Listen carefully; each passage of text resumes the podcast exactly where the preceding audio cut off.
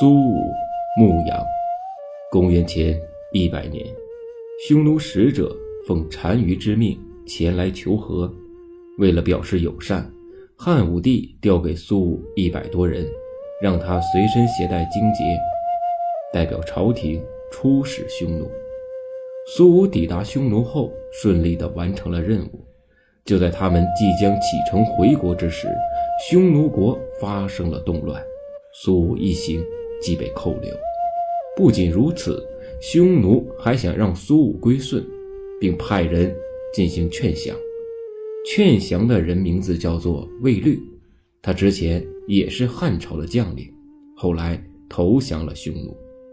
苏武并不听从卫律的劝告，甚至要拔刀自刎，以表示自己对大汉的忠心。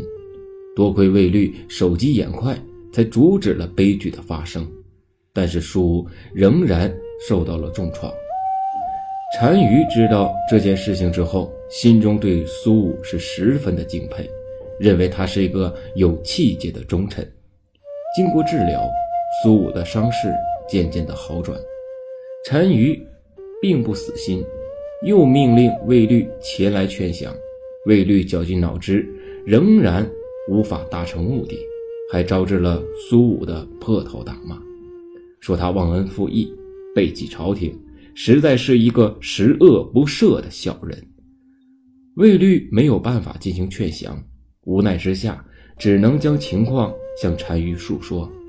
单于听后越加佩服于苏武，但是他仍然是不死心，软硬兼施，想让苏武投降。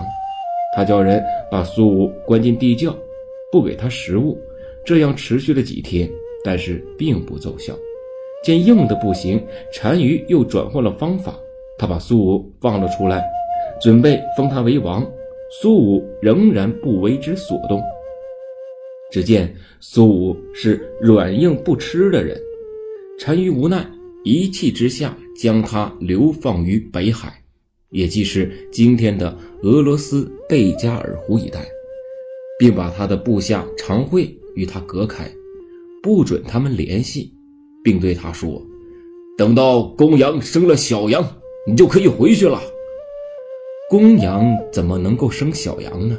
这不过是要进行长期的监禁了。到了北海之后，苏武成了一个牧羊人，没有吃的，他便以野菜、老鼠充饥；没有穿的，他就挤在羊群中取暖。虽然条件是异常的艰苦，但是他相信有一天，迟早有一天，自己能够手持荆棘回到自己的祖国。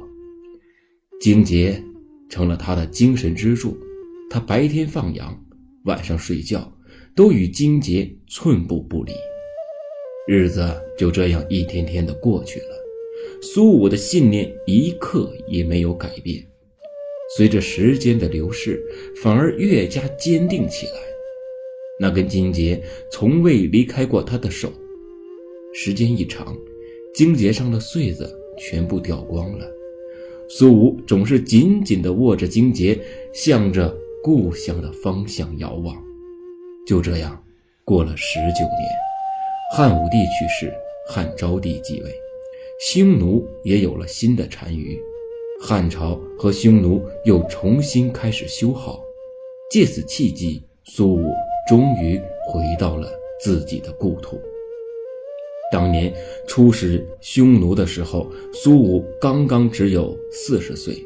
经过这十九年非常人的生活，他回到长安的时候，头发和胡子已经雪白了。